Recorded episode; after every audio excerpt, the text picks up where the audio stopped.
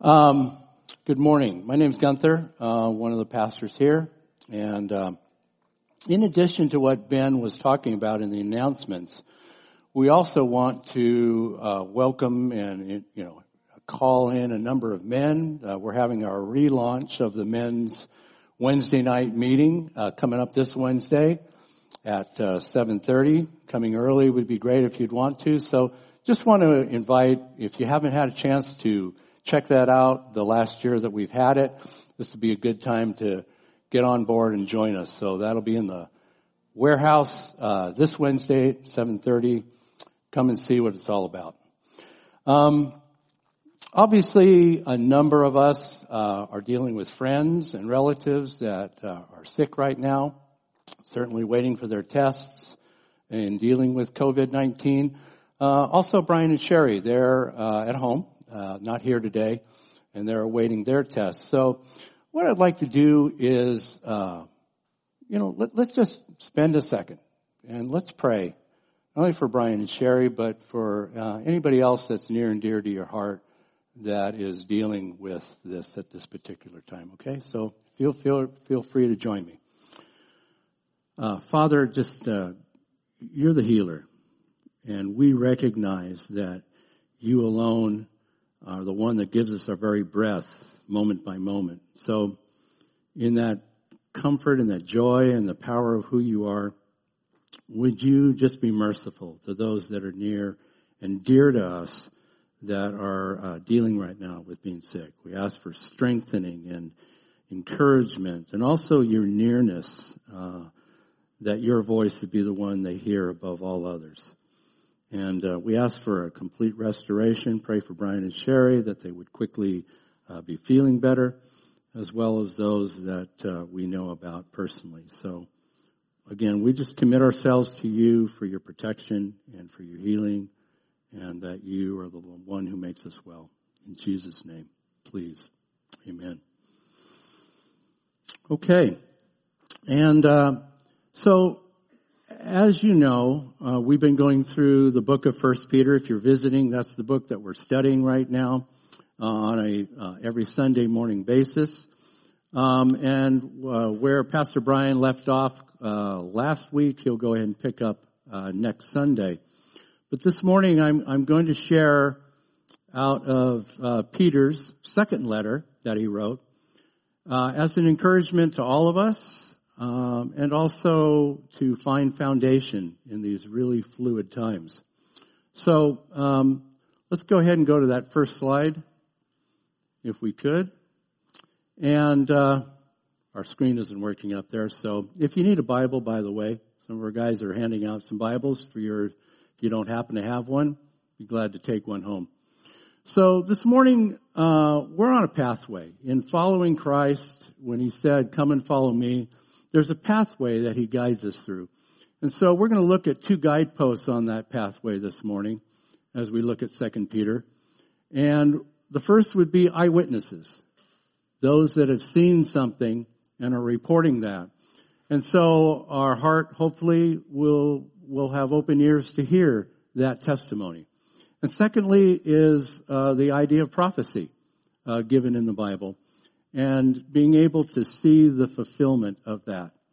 Uh, and these are two guideposts that are rather important for us to be able to do that. So let's go ahead and uh, read 2 Peter chapter 1, verses 15 through 21.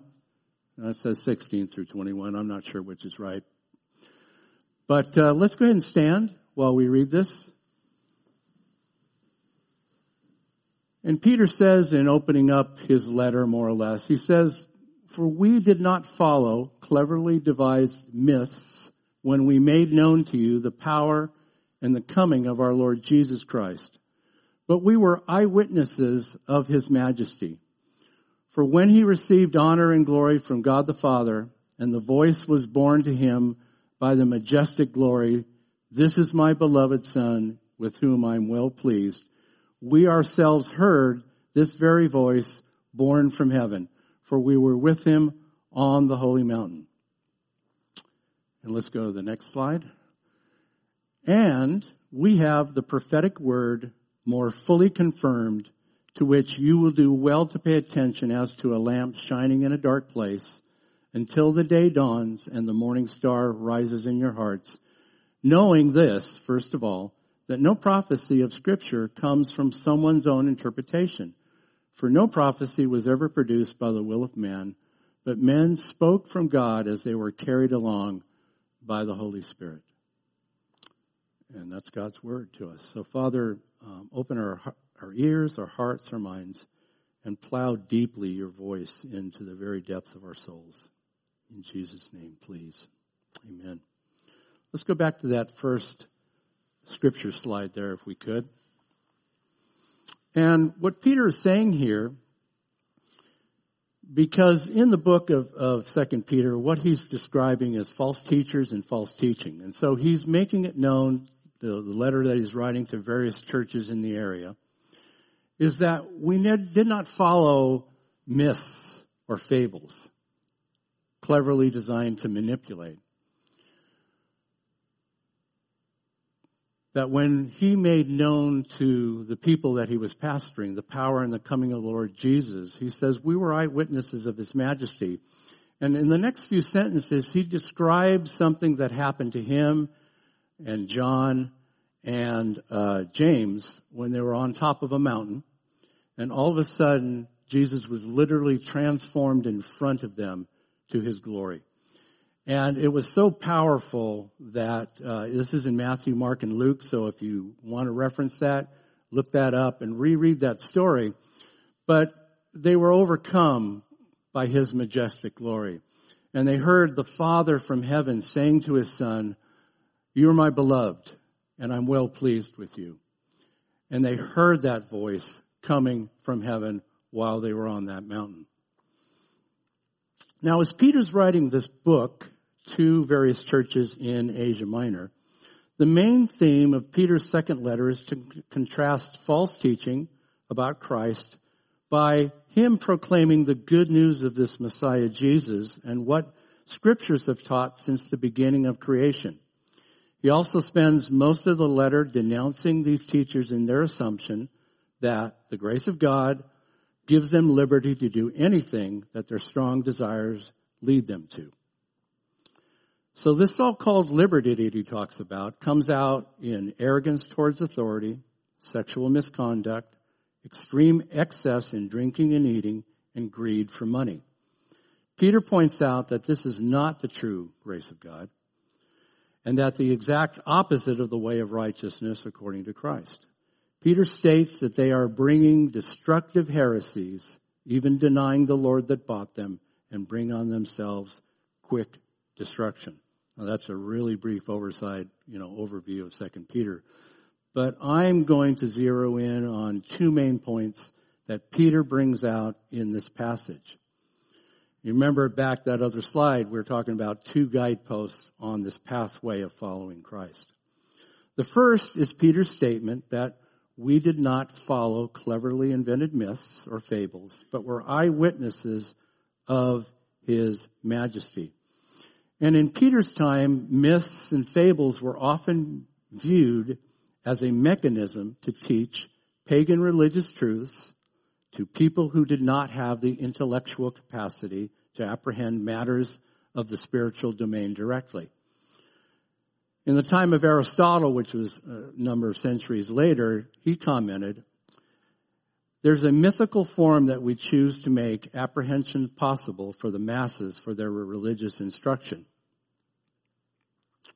It might bring to your mind that statement that was made that religion is the opiate of the masses. And in the case really of religious dogma that's based on legends, legends and fables and proclaims an outward obedience without an inward change, that statement is really correct. Peter is proclaiming the absolute exact opposite by saying eyewitnesses and prophecy fulfilled is the solid foundation of the truth that is in Jesus. As we look around our culture today, especially here in America, newest is best. Anybody disagree with that one? Okay, you don't have to be brave and say, yeah, I disagree. New ideas, new beliefs, new consumables, whatever's new is to be embraced without any introspection or examination, whether it be true or not. I'm not trying to generalize, overgeneralize, but again, for time's sake, I'm just putting out that premise. There's also a strong movement for the revisionism of history in our culture. But in Peter's world, for something to be true, it must be shown to have an ancient heritage. You can see this conviction in all throughout scripture, in early Judaic and Christian writings, as well as many ancient secular historians for their basis of truth. When Peter or John or the other apostles addressed troubled churches, they ground the basis for their statements in the antiquity of what they had seen and heard from other eyewitnesses. When Peter is using the term, we have seen, he's referring to the earliest disciples, especially the apostles, those who personally saw and lived with Jesus in the earth, in his earthly days. Why are witnesses crucially important? Well, for sure, in today's courts, accurate facts are determined by witnesses who will either convict or exonerate the accused. We see in other scriptures that Jesus appointed apostles and others to be his witnesses. Moses in the book of Deuteronomy taught that testimony must be based on two or three or more witnesses. Like Peter, Luke, in telling his account of Jesus' life, it's called the, uh, the Gospel of Luke, claims that his gospel or his good news is based only on eyewitness testimony. Let's look at the next slide and see what the apostle John had to say from his first letter to churches that he was writing to. John says this, that which was from the beginning, which we have heard which we have seen with our eyes, which we have looked at and our hands have touched. This we proclaim concerning the word of life. The life appeared, we have seen it and testified to it, and we proclaim to you the eternal life, which was with the Father and has appeared to us. We proclaim to you what we have seen and heard so that you also may have fellowship with us and our fellowship is with the Father and with His Son, Jesus Christ. We write this to make our, hmm, sorry, to make our joy complete. Look at the amazing passion of what he witnessed. He's speaking about the living person, Jesus Christ. He claims is based on truth the things that he will say about Jesus Christ correspond to the way Jesus actually appeared, lived, died, and came back from the dead. John is saying, I heard him. I saw him. I even touched him. There was a real visceral experience of this Jesus. Now, currently for us, we don't get the privilege of seeing him in person or touching him or holding on to him. One day we will when he comes back for us. But through the agency of the Spirit of God, he brings us into a place of experiencing him in real, tangible, and expressive ways that change us from the inside out. This is what John is talking about. Jesus of Nazareth's coming is a historical fact and not some religious fantasy. These ancient writers were concerned that their reports would be accurate. In those times, social stability was threatened when people no longer told the truth. This is just as accurate in our stability today. No difference. But John and Peter's personal, extensive, tangible proof along with other eyewitnesses so that it could not be some personal delusion some guy cooked up. This is what backed up their letters teaching about Jesus. Now, moving on to the second part of Peter's declaration here in his letter is one of fulfilled prophecy. So let's just reread that passage again in that second slide.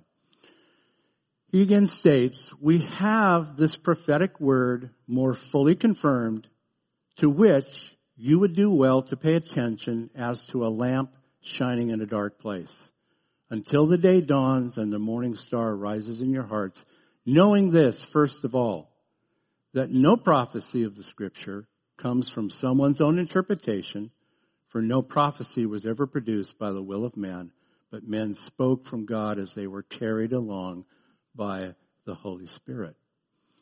So I'm going to look at a few things here about this. But he, Peter is, wants his readers to understand that when they're talking about prophecy, we're not talking about individual prophecies given uh, by the Spirit of the, of the Lord uh, to individuals. He's more or less talking about what ancient prophets wrote in what we call the Old Testament being fulfilled. And that as these men were experiencing God, they were carried along. It's a term in the Greek that is, is very similar to, uh, let's say, in, in, a river or in the ocean, you're carried along by the tides or the currents, or you put up your sail so that the wind carries you in a certain direction as, direction as you move the rudder accordingly. That's the picture that Peter is, is, is trying to convey in his letter to his hearers. So these men were not just in some uh, fixed state, and then all of a sudden they their their personalities and who they were was overwritten. It's more or less this connection with this, the living God being carried along and given His word to proclaim to the nation Israel primarily. Look, the ancient prophets didn't even know the meaning of what they themselves wrote. Peter, and I forget if it's in 1st and 2nd Peter, but in his letter, he says they looked into these things. They looked deeply into these things, trying to figure out what they had heard. They were carried themselves by the Spirit of God to write and speak these out. But the fulfillment of these, these words was to be the absolute proof the prediction was of God and no private invention of these men and women who spoke this.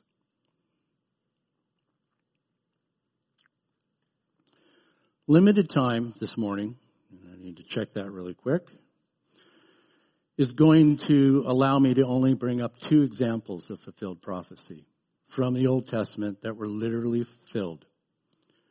First of all, I want to point out in the Old Testament different prophets, and then even into what we call the New Testament, Jesus himself spoke about a time when all the people of Israel would be thrown out of the land and scattered throughout the whole earth, but that in a future time they would be regathered into their original homeland. Now, many of you might be familiar with the history of Israel that the first part of them being thrown out was fulfilled in 70 AD when Jerusalem was destroyed. And then finally, uh, a few years later, the finest, final Jewish rebellion was crushed sometime at the fortress of Masada. And for almost 19 centuries, different writers, when they were confronted with these prophecies of, a, of the nation Israel being regathered, almost without exception, would struggle to believe that this would literally happen. Now, why is that? Why is that hard to believe? No other nation that had experienced a destruction of their homeland for that amount of time had ever been renationalized as a nation. That's a historical fact. And so, Bible interpreters, theologians, whoever, they struggled. They would, oh, I, I can't see that ever happening. That's never happened. How could God even do that? And so they would But there's one thing that God has a heart to do, and that is to fulfill what he says. When he makes a promise, he will literally fulfill that promise. And that's important. I don't have time to go into the subtleties of sometimes one or two partial fulfillments until the third fulfillment, but we have to be aware that God is passionately and zealously able to keep his promises. But then, in 1948, the nation Israel was recognized again as a nation. And despite many attacks since 1948 to destroy them, has remained an independent nation. That is, in historical terms, miraculous, guys. Miraculous. Remember, this has never happened in the history of the world. So when God spoke through these men and occasionally women that the nation would be regathered into their land and would be fruitful again is an absolute historical miracle. But that is the basis for which we hold on to the truth of this pathway that we're walking in following Jesus Christ. In which the second example will highlight. The coming of the King and Messiah was going to be fulfilled in one individual. This was probably one of the, the strongest themes you're going to find in the Old Testament of future prophecy was a coming King and Messiah. Now, they are somewhat conflicting because on one hand you have a suffering king, a suffering Messiah, and then you have a triumphant king and Messiah returning to bring glory to the kingdom of God on earth and resurrecting Israel to its former glory. And so you read these things and there's this, which was very perplexing to people that read these prophecies. In the, what we call the Old Testament, there are at least 332 distinct predictions regarding the Messiah that Jesus fulfilled perfectly.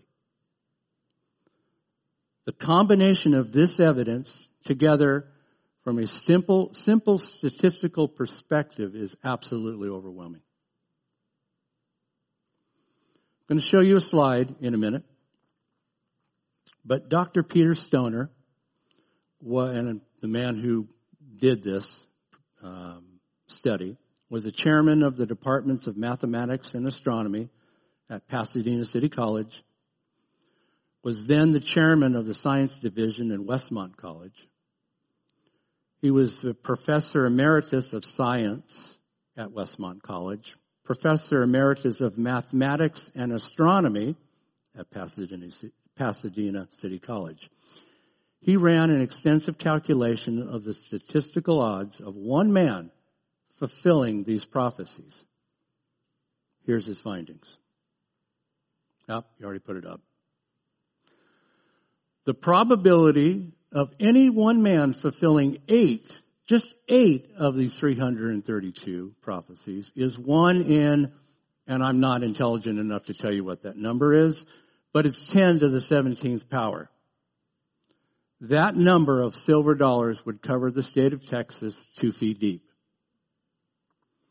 If you consider just 48 of these prophecies, he writes, the odds become 1 in 10 to the 157th power. I can't grasp that. There might be some of you that are a whole lot more intelligent than I am, probably most of you, but I think you might find that hard to grasp. Again, 332 is a statistical miracle. And yet he fulfilled each one of these.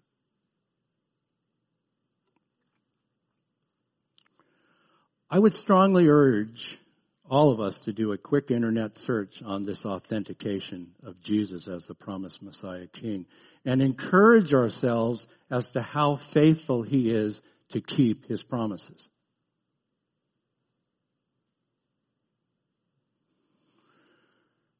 Why do I say this? Why am I bringing up just a few points here of these signposts along the pathway of, of following Christ as a disciple. It's vitally important that we do not be carried away by the changing tides, uncertainties, and frightening possibilities that we may face in the future. There's a lot of unknowns, isn't there? Let's just be straight and honest about it. There are a thousand unknowns. There's probably a good 10,000 what ifs that you think about your lives, your friends' lives, maybe your children, your children's children let's just be straight and honest about it. We are facing a lot of unknowns. The truth of who God is. It's tethered to an ancient and verifiable foundation that cannot be shaken. In fact, this is what God says in the book of Hebrews. He makes this promise. Yet once more I will shake not only the earth, but also the heavens that is, the things that have been made, in order that the things that cannot be shaken may remain.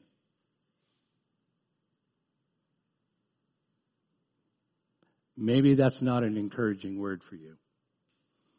But this is why I've prefaced that by sharing this morning these points. That if we stay on the foundation of what he has said, and again, in following Him, we yield our hearts and our minds and our passions and our love to Him. We stay on a foundation that cannot be shaken. So no matter the externals that do happen, and, and, and there's no, no shame in being afraid or down or sometimes depressed, but staying there and being overcome by these uncertainties and fears is not God's desire for us that we might be able to walk in a place of peace and rest. Let's go to the last slide. I think David, King David wrote and sang a lot of different musical tunes and wrote a number of poems in musical lyrics. But in Psalm 4, this is what the end of Psalm, the Psalm says. Many people say, who will show us better times? Does that sound familiar to you? If we could just get back to where we were before this all started, everything would be good. We want better times. I don't want another year of what I've experienced. We hear it in our own minds and hearts, and we read about it, and we see it. So what's true today was true for that day with King David. But look at what he says. Let your face smile on us, Lord. You have given me greater joy than those who have abundant harvests of grain and new wine.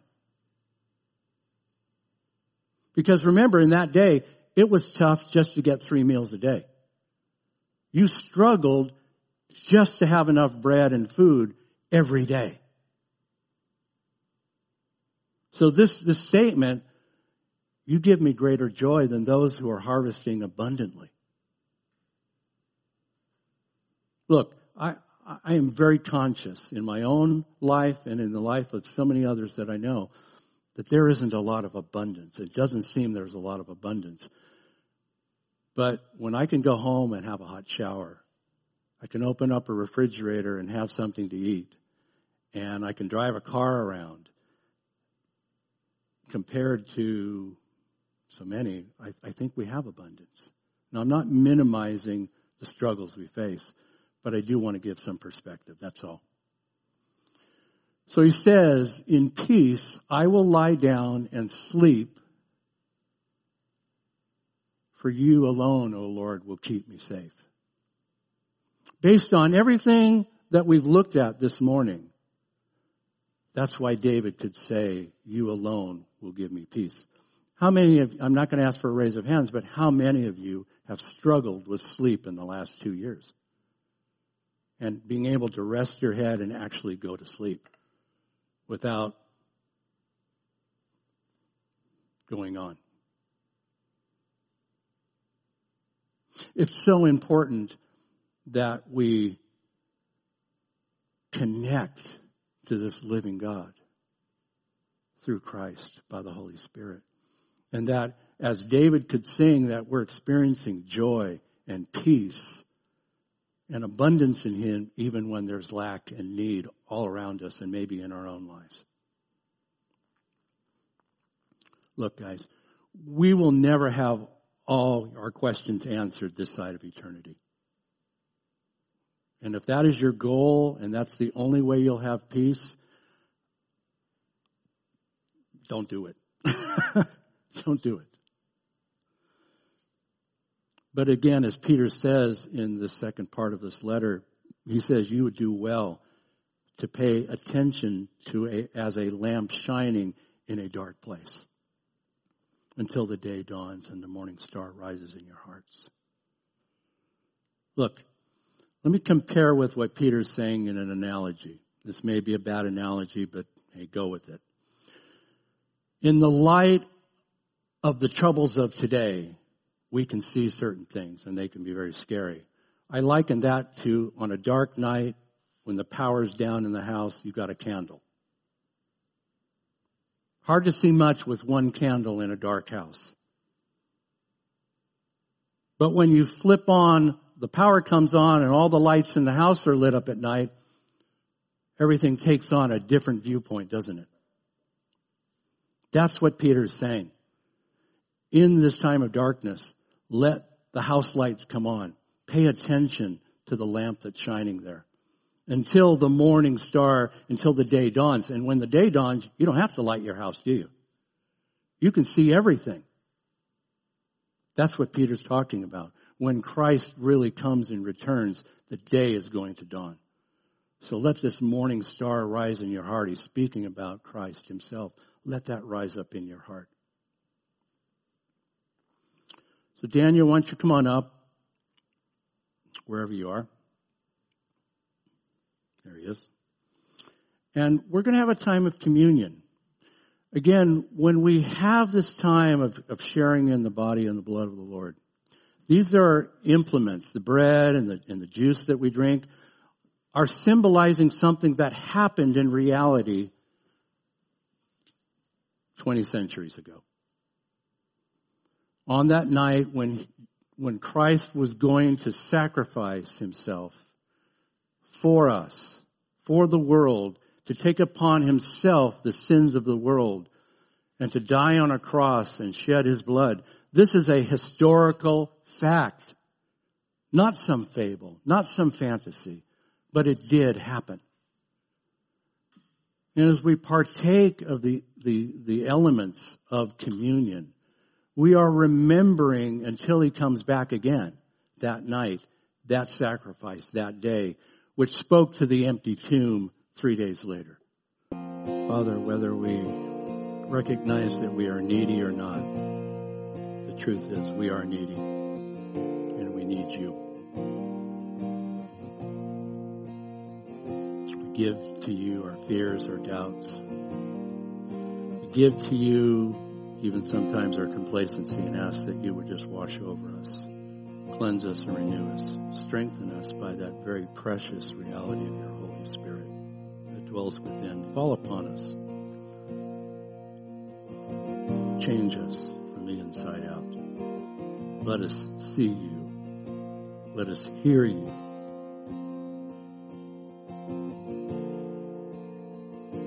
And just change us from that exchange to us.